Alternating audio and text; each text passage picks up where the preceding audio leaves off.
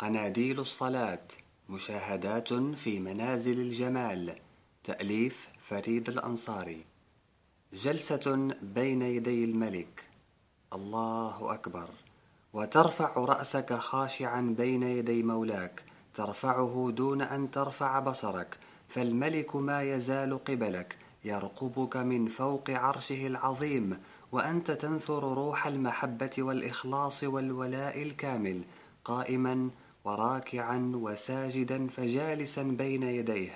فاجلس إذا دون أن تفارق عيناك موضع سجودك. ولهيئة الجلسة بين السجدتين جمال آخر وذوق جديد. فقد كان النبي المعلم صلى الله عليه وسلم يكبر حين يسجد ثم يكبر حين يرفع رأسه.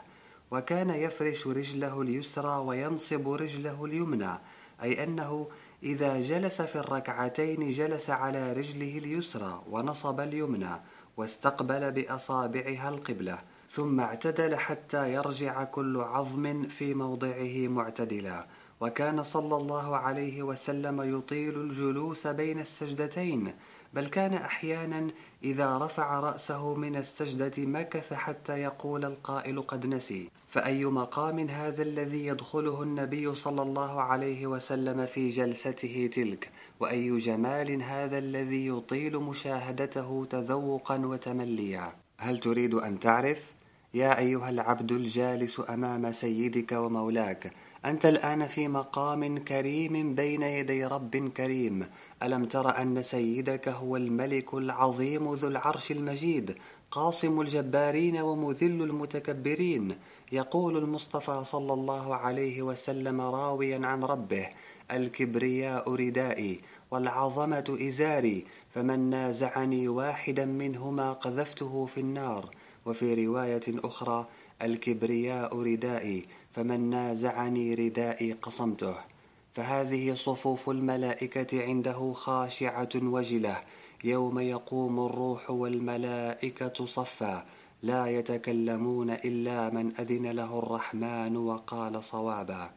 مولاك هذا ذو العظمة والجبروت ورب الملك والملكوت. يأذن لك الساعة بأن تجلس مطمئنا بين يديه وتسأله سؤال المحبين.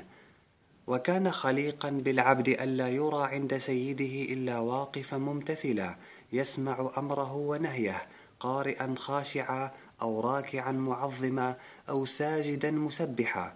ولكنه الرحمن الرحيم الملك الكريم يقبلك عنده جالسا تعبده بجلستك تلك حتى إن كل عضو منك يدخل في سكون وراحة كاملين.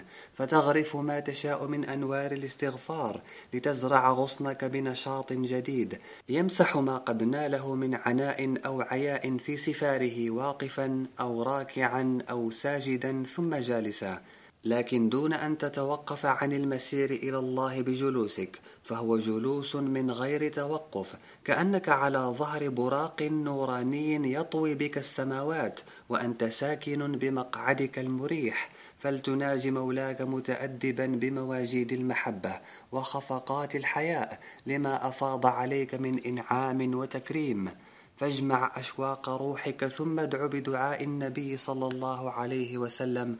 اللهم اغفر لي وارحمني واجبرني وارفعني واهدني وعافني وارزقني. تدعو وأنت تتملى هيبة الملك الوهاب ثم تنظر إلى نفسك في جلستك. فتحس أنك بقدر ما تجد من عظمة الهيبة التي لا تحاط وصفا ولا بعدد أنفاس بني آدم. تشعر بهول التقصير في حق الله فيستبد بك الحياء وتبكي. رب اغفر لي رب اغفر لي حتى تذوب الأنفاس. وتمضي في تأملاتك ذاكرا متفكرا حتى يغلبك نافح الشوق فتضرب بجناحيك إلى المقام الأقرب مرة أخرى. ساجدا لله الواحد القهار. عساك تغرف من بعد التخلي جمال التحلي كي تنهض بعد ذلك إلى ركعة أخرى قائما فراكعا فساجدا ثم جالسا عبر مقامات من السياحة في مملكة الله. ذات أذواق أخرى وأحوال.